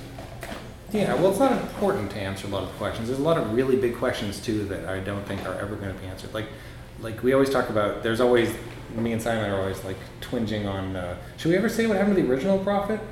Yeah. And I know what happened to the original prophet. Yeah, but it's it's completely irrelevant. Yeah. you know? What did happen to the? I mean, uh, Die Hard kills him. Oh come on, man. I mean, it's not that important, but for I like the idea of of Die Hard being this this uh, intelligence that had survived um, through huge amounts of history, and the only human face that he has to look at anymore is a guy that he murdered. Wow. Yeah, that gives it a, a lot of a lot more gravitas. But that's the Yeah, thing that yeah. I know to write it, but I don't know if it hasn't come up. But and it doesn't need to. Yeah. Like I like. I don't know. I, I like that kind of relationship too between like you having backstory that you're not sharing, and then the reader making their own backstory Mhm. that you know is personal to them, and uh, you know so it's a subjective experience ideally. Actually, you've ruined it. asking you guys questions for like coloring purposes too. Like, I would ask a question and get like a, a huge answer of like, well, there's this guy and then this and then this follows with this, and it's like, oh fuck, is that happening later? Like, oh no, not really, but but that's what it is. Like, okay, I think I know always- what's going on. I think It's been great talking to you too, because when you're working on this stuff, you put so much thought. I, I oftentimes I say that you put more thought into coloring it than any of us do into, into working on it. Because there, there would be things where, like, you know, when when we did the the um, the first kind of body city thing where Troll first shows Oh, up, yeah. and you going, through, you I was like, "How's the coloring going on that?" And you're just like, "Well, I've been studying how." Uh, you know how diseases look on skin. Yeah. no, I, I uh, found uh, some good photo reference of like horrible scarred acne. Yeah. Um, as yeah, my, my color palette for the body city. Yeah, and working working color into the story became a really big thing, and and, and working with Joseph too. Like uh, like Farel's second issue was a really good example of that. I think where Farel turned in these pages that were just insanely detailed. And, and Farel is one of those guys who likes to talk about being like, oh, I'm so slow, I didn't turn out many pages. But I, I you know, I defy, you know, the Island mm-hmm. Comics to ever to, to crank out monthly books that look half as pretty. You know, I mean, it's like It took me like six months. I know, I know, but six monthly books. But, but but I mean, you turned in these pages where basically I was having a conversation with Joseph where I was like, I, I don't know if we got time to color these. They're- and uh, and Just he- make it all one color. Well, he'd come up with the idea that that um, and reading the issue through that basically, and this is when it was drawn, that um, that once the characters enter this psychic dampening field, the color leaves the story. It works so well too for that. Like It looks seems like, like it was planned intentional. Yeah. and that's been a great thing about working on Prophet is that I'm working with such uh, competent, interesting people that that us fucking up and being like, "What do we do next?" is where all the best ideas come from. Now, it seems like Prophets, you're making the sci fi that you want to see, you want to read. Yeah. I'll say. Yeah, I don't know about that. But It's a little weak Do you need Simon. more not for dick Simon. jokes in it, Simon? I want all dick jokes. Okay. You want you want a more of like a harder edge even? I don't know. I don't know. I'm still I'm still thinking about that. That's. I feel like you're the uh, yeah, like the most like uh, like in the real definition of the term Yeah. science fiction. Like you're kind of have the most like experience doing that. Yeah, like uh, the Like the Jan's Atomic Heart yeah. and stuff is like real science fiction to me. Okay. Yeah, I don't know. I, th- I guess it's just like the deep repressed nerd being like, "Ah, you have to have it right. It has to make Uh. sense. Li- Lines of causality, man. Not, Like- not like, science uh, fantasy. Well, yeah, like Yeah, prophets, yeah, like exactly. space opera kind of, you know. Yeah. Speculative fiction. yeah. I don't know. It, yeah, Prophet isn't exact like. Prophet isn't, isn't exactly the science fiction I like to read, but there aren't any comics that are the science fiction I like to read, so it's you know we're doing pretty we're doing pretty good. Matt and Malachi seem to be close, pretty close. Well, that okay, that's true. Sheean they're doing a good Malachi job. work. They're doing a very good job. And I always felt like, uh, and they're, they're guys that maybe we'll get to them more later, but they're guys that we brought in to do a lot of stuff in Prophet, mostly drawing um, the big uh, galactic monster things. And because in, in discovering their work, it was really an experience of me being like, oh, these are the guys that should be making Prophet. Yeah, yeah. Well, that's like I, I've been slowly working with Matt uh, Sheean on like what what might be a, a series someday, and it's been really amazing to for me to like be wrestling with some science fiction idea and then bring it to Matt, and then have him come back with some crazy drawing and be like, that's so much better than what I was like trying to imagine. Like, Yeah, and that's, a big part of the that's exciting. collaborative thing too. Yeah, yeah. Is is is being like having an idea and then having your mind blown when the when the art returns. And and it was something I always talk to Simon about about working with Yanni, is he has a he has a really singular ability to put the serious work into the things I never expect him to. like I'll be like, here's a, here's a scene where these three robots combine into one. Yanni's gonna love drawing this stuff. And he'll get back and that'll just be like a simple Yanni drawing, and then he draws another panel where they're just walking through a hallway that he's just gone crazy on. It's beautiful. yeah, it's so funny. yeah, and I, I really enjoyed that part of that part of working with him. Now, while we're doing this talk, um, of course, this is being aired several months later. Um, the last issue of the regular Prophet series came out. Right. Um, do you feel like you got to the conclusion you wanted of that? No. yeah, but I don't think that was possible. Really, just just the way we work. Well, what what is you just need more pages in the last issue or Well, what? we have. That's why there's a mini series uh, to go through from here. And and and I was I'm slightly I was reading reviews of it and I was really surprised at how positive they were because I was like, I, I like it as an issue. I think these guys did amazing work, but it being the final issue is a little bit of a lie because we're doing there's seven more issues and there's a lot more uh, things like we don't need to we don't need to sew it entirely shut, but there's things that are hanging now that just didn't get addressed in the way that Yeah, Yeah, but- well, it's, it's all cliffhanger, which is kind of like it's kind of like a dirty way to end a series, just on a big cliffhanger. Yeah. but you know, But why make that choice then if you say it's not done? There's seven more issues. Why do this last issue? tired man. Um, well, I mean, a lot, a huge amount of how Prophet is written is is scheduling. Yeah. Um, and I, I like it, and we did really good things, and I, and I think in the end it'll be one of the things I'm most proud of in my entire career. But but um, I'm painfully aware that other people have that people involved in it have other things to do, and that Prophet is not necessarily everybody's baby. I mean, it's not it's not my ideal perfect job that I'll do because I've got my own comics as Mhm. well, and I'm, I'm really glad that it's um, been that it's been as fun to work on and, and it's amazing. And you know, and risk has been a huge thing. And sometimes, in working on the series, I feel like there there's some failure issues and there's some huge success issues. And and I try to be honest with myself about what I think worked and what I think didn't work. I want to talk about Dave Taylor's issue because I've got a lot of love for it. Right. Uh, and I think it's one of my favorite of the storyline. Nothing personal, bros. That's Um, great. That's very good. I feel honored that that uh, little ghost girl thing was used so much too after that. Oh yeah, Yeah, yeah, that's true. Yeah. Um, maybe tell folks a bit about like putting that one together because it's a lot different than the rest of the series. Yeah, I mean, there's a couple of something that was really kind of before we get into that. Even there's something that was really important to me, which was to show. I was really involved. I was really really interested in everybody involved in Prophet as uh, individual storyteller, and so it was always really important to me that we have solo issues that I don't touch, and Simon does completely his own issue, and Yanni does completely his own issue, and um, and some issues like when Ron Wimberly shows up showed up to do Prophet. I, I was working with him on his issue, and it quickly occurred to me just be like, oh, this guy's doing his own thing. He doesn't. I'm just going to go completely hands off because he's a, he's a creator who I think his ability and his visibility are not at all in sync, Mhm. and and I would love to see him get a lot more attention for for what he does. His big book is uh, Prince of Cats. Prince of Cats, which Vertigo put out and went out of print, and they didn't market, and and it's an amazing book. It's something that like, you know, I would hold up as one of the one of the best things that's come out in, in recent years by far, and and it just did not hit with you know. I mean, I, I'll I'll take it over Asterios Polyp. You know, I, I love that book, but um, I, so yeah, he was a guy that I that I just kind of let go, and he even put guns in his issue. I was like, all right, because that's not really my editing style when I'm not writing, and. Uh, and Dave Taylor issue was, uh, I think it was through Ian, who used to run the uh, Moebius Tumblr before. Yeah, local uh, local Ian artist. Yeah. Local Portlander. Right.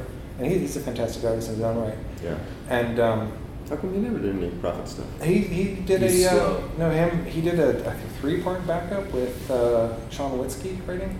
There's a lot of Prophet stuff that's that is going on behind this, especially the backups that are just like, where, where I, I want it all to come together in the end, and I hope it does. um, but yeah, he's, he, he did something that I was really impressed with that I hope we can print.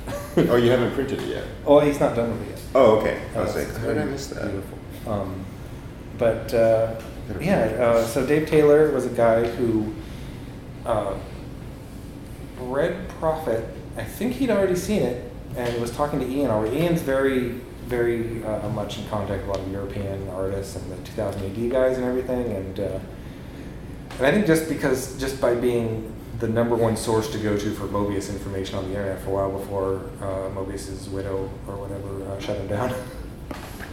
uh, all her Put a guys padlock on his mouth. Yeah, um, and and he connected me with Dave Taylor, who was really excited about Prophet and um, said incredibly flattering things about about it being because he he'd worked with Moebius, and and he talked about it being the first time since Moebius that he wanted to do something that that felt like this, and uh, which was really cool. And and I knew his work just through Tongue Lash, which was a um, Filthy, filthy, filthy comic. yeah, it was almost like Milo Manara and Moebius having a baby, and Dark Horse. It was a lot filthier than Moebius had ever done. Right. It was. Uh, it was basically the characters were what based loosely off of uh, off of Moebius. One of them was based uh, like Moebius. kind of a guy in a bondage mask that Moebius had drawn in his in his uh, uh, what's that book? Angel Claw. Angel Claw book he did Jodorowsky, and um, The one that he drew Madonna in as well. Oh yeah yeah, Virgin. um, anyway, so I started talking to, to Dave about the idea of doing something in Prophet, and uh, and, and some, something that Prophet's really uh, been exciting for me for is there's been a lot of artists who who I feel like this is like Simon. It's like this is his like early, still is very much his early work, and and Yanni, it's still very much there. And Dave Taylor, it's like he's had a career. This is like his like fun time. And like Phil Barlow doing covers Mhm. uh, and his and his wife Helen, and and bringing in these guys that were basically like uh, the generation before me of, of creators who I was looking at and learning off of, to come back and, and show me how it can be done, you know. And and Taylor contacted me, and Dave was like, um, "I want to draw sexy ladies." Didn't he have a dream about it? About doing Prophet with you? It came to That was later, but yes, he uh, he had a dream that he said. Uh, he, I sent, he sent me a very uh, excited email because uh, Helen Maier's cover that she'd done for the Die Hard issue, actually, um, which I really love as a cover. It printed very dark, and and a couple people have said to me like, "That printed really dark." I don't. I love all the Prophet covers, but I don't know about that. But it's like, it's it's a beautiful cover, and in a lot of ways, it's like a cover that emphasizes how I feel about Prophet, where it's like you can tell what's going on there, but you gotta look. Yeah. You know, and uh, and he'd seen that cover. I sent it to him uh, before it come out, and he was like, "I just had that dream." and and and Dave's a really interesting, fantastic guy. And he's coming from such a totally different uh, spiritual uh, way of looking at the world than me. I'm, I'm really, uh, you know, uh, you know, we're all these biological processes that are going to die, and that's it. And and he does not think that way, and, and I appreciate it.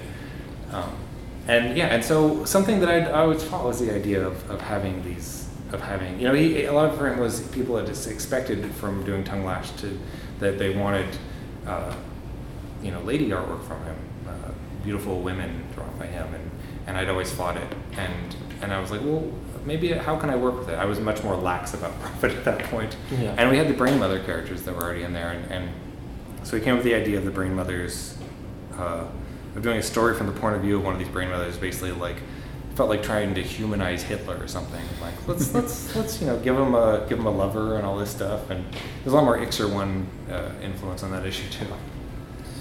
Now, one person really curious about um, who you've tried to kind of respect their work in the Extreme Universe um, is um, Alan Moore's contributions Right, to the to the to the legacy um, in a time where a lot of people were kind of like poo-pooing his.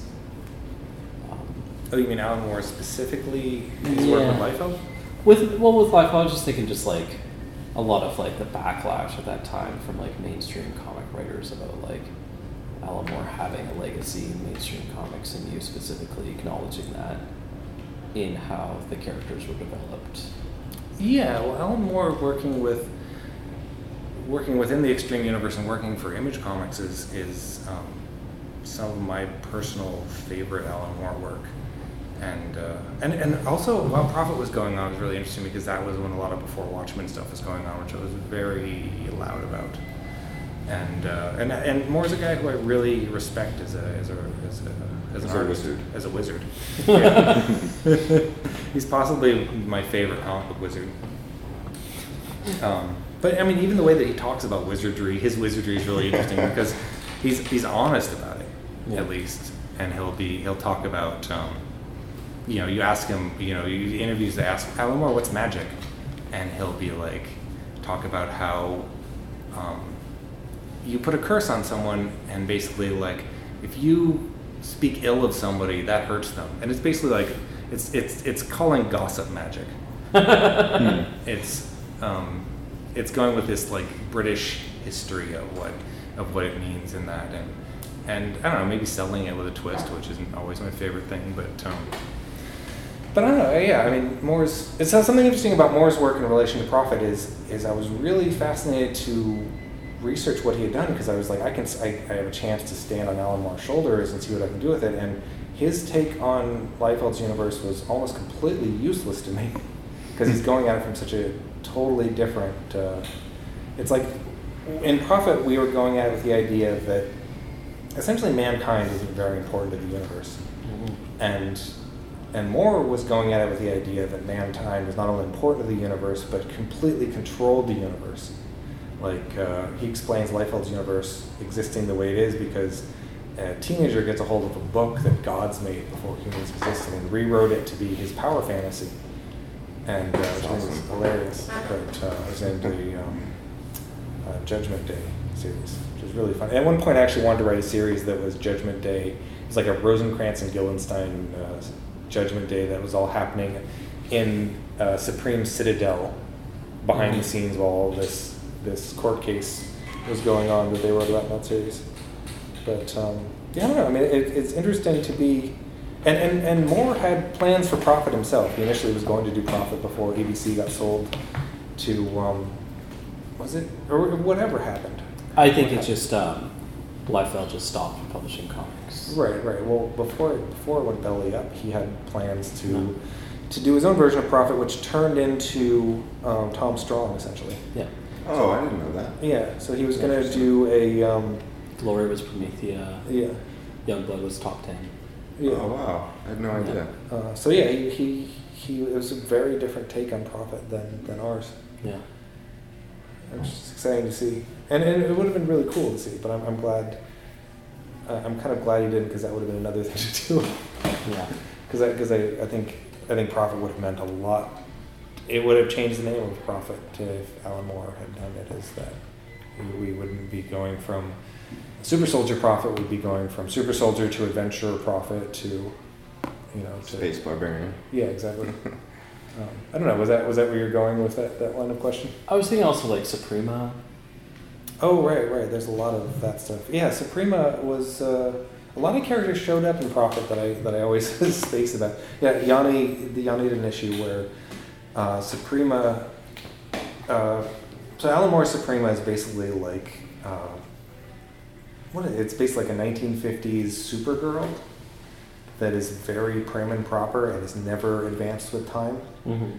and uh, and so we push that into this future version where she's gotten so prim and proper that she now runs this like ast- the interior of an asteroid and is is developed into being a crystalline being who uh, controls all of the mental uh, urges of this and all, of the several races that live within this pod. And uh, it's basically just like a crazy person. And they go in there and have this um, this, they have to have this super controlled tea ceremony with her uh, to even communicate with her, and she's super angry behind her, behind her, uh, in her in the back of her mind, and uh, and Prophet can hear her while they're Yeah. trying to have this polite tea ceremony. Is there to ask for help because her daughter, uh, which was called. Um, Lady, oh, in, in Prophet, her we didn't ever say come out and say this. I don't think maybe we do. Uh, Lady Probabble is what she's called in Prophet, which is um, oh Probe is Supreme Suprema's daughter. Is named Probe, which is a, a weird name. yes. Um, and I don't know uh, about you guys, but I think it's something else when you hear the word pro. yeah. Well, the, the other nod about that is that um, that issue where Lady Probabble first shows up is um, there's an old Prophet issue, which is kind of the joke Prophet issue we always throw around, where it's um, the Babe Watch issue. And what was happening then is Liefeld basically had a thing. I don't remember the story, the reason for the storyline. Somebody cursed someone where everyone they'd ever met that was just like a hunky dude turned into a sexy lady, and it was Babe Watch, and the month was Babe Watch, and everyone was like a sexy lady. And so Prophet Babe Watch is like a is like a sexy thong wearing Joan of Arc, which is very much not quite how Joan of Arc story went down. She was Yeah. passing as a dude. but um, so uh, Lady Probabble's part of a, a, a woman army, which I call the I think it's the Babel High. It's it's the name the first name for a clock, like one of the earliest clocks that mankind ever made in Europe, was what it named after, and they're the woman army. So it's essentially the that's me doing a, a really subtle pun where it's Babe Watch. Yeah. Um, and uh, I that's I mean that's got it. Yeah. Very subtle. And, Like- uh, if you could see the look on Simon's face right now. Yeah. Simon knew all Does this. not approve. Oh yeah, no, I was I was there the whole time. Yeah. he just had the knife in my throat. And I was like, "Oh, this is great." And also the amount of penises we've worked into Prophet since. One of the things is you Bare had penises. you had a naked knife fight both in, in Prophet and multiple warheads in Yeah. the same month. And I, I don't think that might have just been me not thinking about how it was weird to put out two naked knife fights at the same time. Now the the next thing you guys have it coming out, which I think first it should probably be out by the time we air this, is the strike file. Right. Although the knife fight brought up the idea of the uh, the, the pleasure johns, which is interesting to talk about. Oh yeah. Um, How old are they? Uh, you know, it's in the future. They're not even born yet. What do you want? um, but basically, the idea is. Uh, oh, also, I was going to Yanni hides Old City Blues clues throughout Prophet all the time. Blues Clues. Blues clues. um, there's a there's an issue where uh, they're on Troll's moon, and uh, and Rhaenys, the lizard character, uh, the lizard assassin character, finds this orb, which is a, a shot of old old young blood before when Troll and, and Die Hard and and and uh, and Shaft. Badrock and Shaft were all part of it, and um, and next to it, Just in case probe wasn't obvious enough Yeah. of a name. Well, and, and it's, so it's all this. Um, it's all these like he's he's he's held all these treasures of the universe there, and back there there's just an old City Blues issue too. so there's, there's a lot of little things like that that that uh, can be put in there. And I think he had a contest at one point where he was like, "Find the old City Blues references in Prophet," and I was like, "Motherfucker, I didn't know there were." But he also puts Prophet references in Old City Blues. Yeah, yeah, I like that too. Yeah, he has old Yeah. man Prophet at one point just walking around New Athens. Um, so yeah, the uh, so a lot of Prophet was me and Simon researching ancient armies, and Yeah. in ancient armies there was a lot of uh, sexual congress between the younger and older soldiers, Yeah. and, uh, and and a big thing with Prophet is um, yeah, a big thing with Prophet is has always been us trying to reinterpret um, this future society and this future world not on our own ideas, but on, on modern ideas, but on what actually would work in this future society for our understanding. And so there are, uh, in everyone's clones, there's there's clone prophets and, and aliens that are there to have sex with people. And we brought in a romance, which was this character. Show me your pretty gill sex. That's one of those sexy aliens. Yeah. Um, and you know, it was, we have a lot of things in Prophet where it's like, haha, we're going to do this. And it wasn't a thing. Nobody cared. Yeah, yeah. But it was at the time it felt real good. Just like, Yeah. look what we got in. Yeah. I'm trying to remember. There's I remember there's one one of the issues that isn't collected yet. I think it went to print too, where like one of the prophet characters has like a three pronged wiener. That you that one you drew? Yeah, that one I drew. I Yeah, yeah. put it there, and it just kind of Is that a trifurcated penis? Yes. Yeah, Yes, it's actually it's and the character's name is actually Long John. Yeah. he's, Yeah. The, he's the prophet that grew up on the moon with lower gravity, so he's taller and skinnier. And he has a trifurcated dome. Yeah, and somebody somebody wrote on the internet asking me like, "Oh, this is really weird. Why does this character have three pre- penises?" And I answered them because Simon Roy.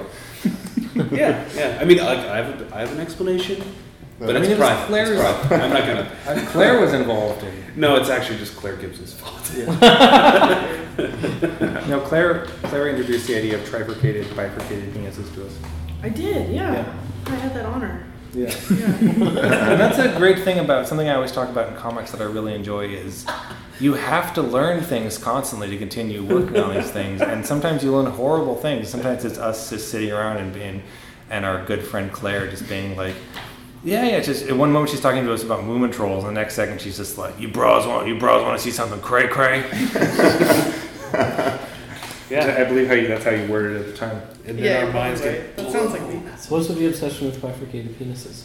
It's not an obsession. I just, More of a hobby.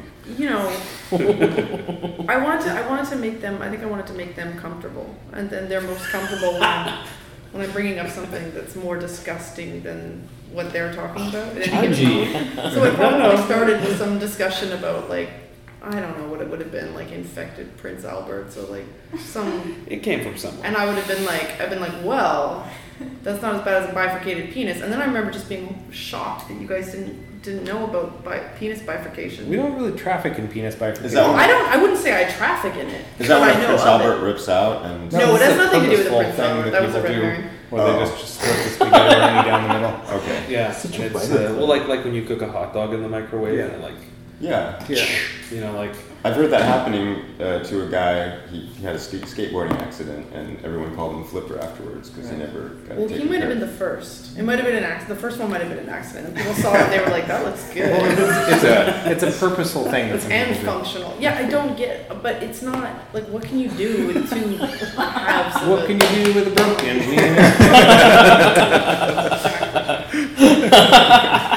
oh, Simon's giving the wrap up signal. Oh, no. He doesn't want to talk about this. Barely started. Um, I think he's starting to cry. Close. yeah. Um, Is there anything too dangerous for Prophet? Too disgusting? no, No, there's probably a lot of things that we stay away from in Prophet just for. Um, I always say I'm, I'm very much a comfort-based writer too. Like I don't want to. I'm not here to hurt the reader. Like I, I complain about like um, there's certain writers in comics that that I complain about being like like they are asking you to pay three dollars so they can hurt your feelings, and that's not. And it's, something else we should talk about is how exciting it is to have a relationship with the readers of Prophet. How cool it is. How much a lot of people have kind of taken this on. Yeah. That is the like one of the best things about it to me is that like I mean you guys were I don't know if you were like joking about my huge body of work, but I don't I don't think I've done that much stuff, but uh, this is definitely the most like immediate feedback I've gotten from like anything I've done. It's like when I was working on Prophet, like people actually emailed me Nice. like while I was working on it and said like, "Oh, this is great," you know. That's what made me like realize like I think people have kind of been waiting for something like this, you know. Yeah. Some people have, you know. Exactly. Anyway. Exactly. Yeah, something we talk about a lot is is like there are people that grew up on a certain type of comic and want to see a little bit more progression in that, and hopefully, Prophet is. Um, I, I, I remember reading a thing that uh, Warren Ellis wrote about about Prophet. It was immediately just being like, these guys, just so you know, these guys aren't doing anything new. Um, they're just taking these old '70s tropes and uh, and reworking them, but in, in, well, the thing is, in my mind, I mean that that's fine, and I don't. I'm not like being like, "Hey guys, we're doing something new." But in my mind, doing exactly what he said is doing something new, Mhm. because we've never done those. There's nothing new anyway. I mean, what are you gonna do that's new? I mean, it's like everything's been done. It's just like the way you. But but hopefully, a Just put it personal interpretation makes something new. Exactly. It's how you do it. Yeah, we have a friend, LaShawn Thomas, that we, me and Farel um, uh, met around the same time, and as we met each other, and he's a guy from the Bronx who wanted to do Japanese animation that appealed to his background more than anyone else, and just you take a black kid from the Bronx and have him put out Japanese animation, that is new. That is entirely new. and, and it's unique. And, and, and, and in that way, I think Prophet is aiming to do something new and, and something that challenges us as much as the reader, hopefully. Well, it's one of the first books too that I've seen that have had a roster of artists that kind of rotate and Mhm. come through. Because as a reader growing up with comics, that was always my biggest fear is then taking the artist that I liked off of my book. Yeah. and but this one, it's almost like, oh, I can't wait for this guy to come back around Hmm. uh, because I know he's coming back around, and that, that's really exciting for the And that, for that's me. a really that's that's both a really cool and also really flattering thing that people want to come back around. Yeah, yeah. And- well, it's not like you know, oh, the relationship's ended. It's like, oh, we're just waiting for that storyline to come back through again. Yeah, and, and the idea that everybody that works on Prophet uh, in, in the main storyline and the storylines is essentially like this is their this is their their character they're drawing's view of the universe. It's not we're just not switching art styles for some arbitrary reason. It's that there's that that you know when Farel draws a prophet, it's a sunnier universe and things are a little bit, you know, it's a nicer prophet, so it looks a little nicer. And, and when I draw a prophet, everyone's made of bubble gum because the robot's crazy or whatever. And I always said Farel has the most pride in his the, the Yeah. prophet that he draws seems to be like the proudest of the prophets. Yeah, and it comes through in this, and it's great having the like. This is something I got from reading a lot of science fiction is is how when you have um, multiple stories going on at the same time, when they finally meet up, it feels like a, a massive crossover event. It's super exciting, and, and that, that was kind of the. it- like not to speak disparagingly of the of the last issue, but that was that was the part of the last issue that I felt like was the best closure that we could deliver at that point in the story was showing all of us or a lot of people having Yanni, Farel, Joseph, and, and Simon, and everyone just kind of draw each other's characters together for the first Mhm. time. Yeah, and, uh, and and I tried to pull it back emotionally in some ways too. Like Yanni had uh, Old Man Prophet and Farel's Prophet with the tail shaking hands the first time they met, and I was like, no, they don't really care. They let's not have them really acknowledge each other here because that's something that's um, down the road. We've got we've got things to discuss still. We've got Mhm. Earth War. Well, yeah, even to that scene, I felt like there was skepticism from Old Man Prophet. Just like, Yeah. really? Oh no, they kind of mad dog each other more than they do like, oh, cool, we're buddies now. Yeah, exactly. Because Yeah. it, it, it is important to not turn it in. There's a, there's a thing that sometimes I see people do where they, they turn work that they've done themselves into personal fan fiction, where they're just like, I've loved these characters so much, I don't want to ever hurt them. It's uh, called pandering. It's the uh, it's, it's the Phantom Menace or whatever. It's this new Star Wars. Right. You know, it's like oh, let's have all the uh, all the Boba Fett's be all like related. You like Boba Fett as a child?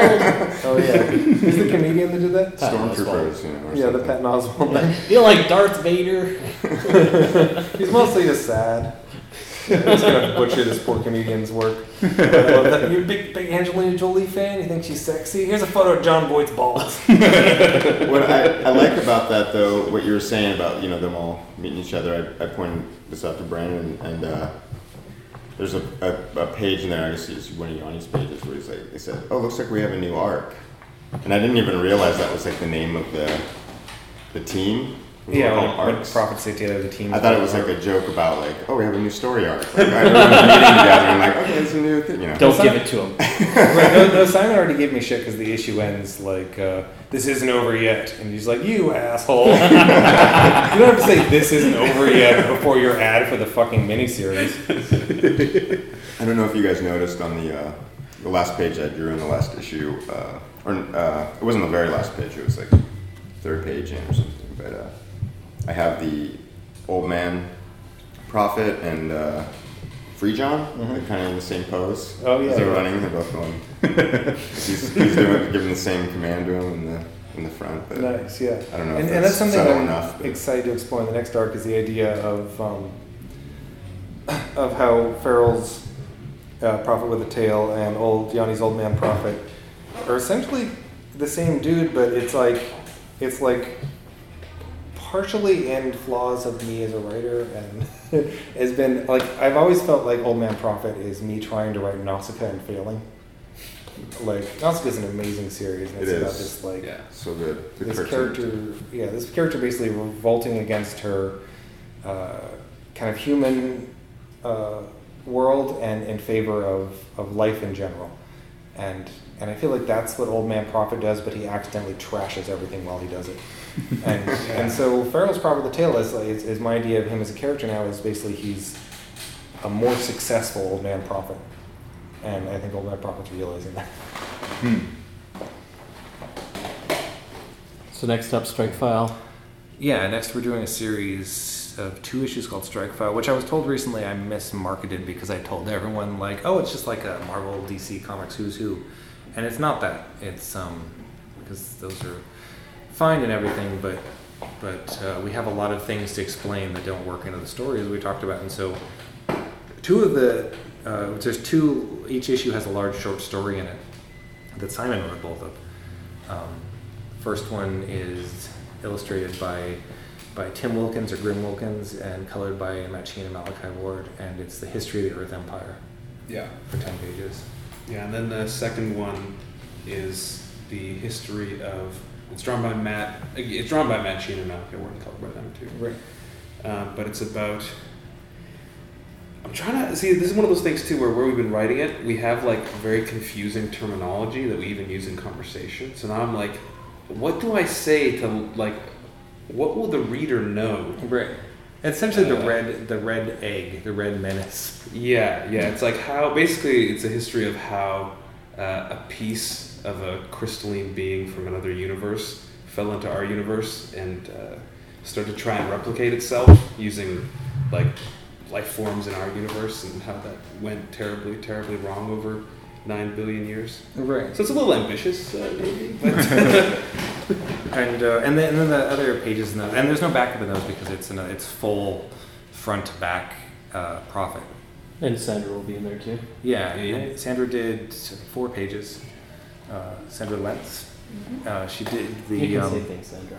yes. She did the. Uh, the uh, well, uh, she did a, uh, her own version of the um, of all the Prophet tools. A lot of the Prophet tools and the dual mantle and. Um, and, and Sandra's got a great technical style. And then uh, she did the cutaways of how Jacksons work, different Jackson robots. And then the starship that Old Man Prophet used, the Insula Tangram, which is something I was incredibly impressed by her drawing. Yeah, that's really cool. Yeah, we got some really interesting people, people in those ones. I actually, um, I was a little too proud. I, I, I tracked down um, a guy who does gay furry art, a guy named Ponta, who does it, runs a site called Hard Blush to do uh, to do the the pleasure Johns. Because Simon initially was like, "Brandon, you got to draw this," and I was like, "Dude, I just don't." I, I, I could draw it, but I don't think my heart's as much in it. Let's you know, let's get the real deal. Let's get somebody who, you know, who really enjoys drawing a handsome young man.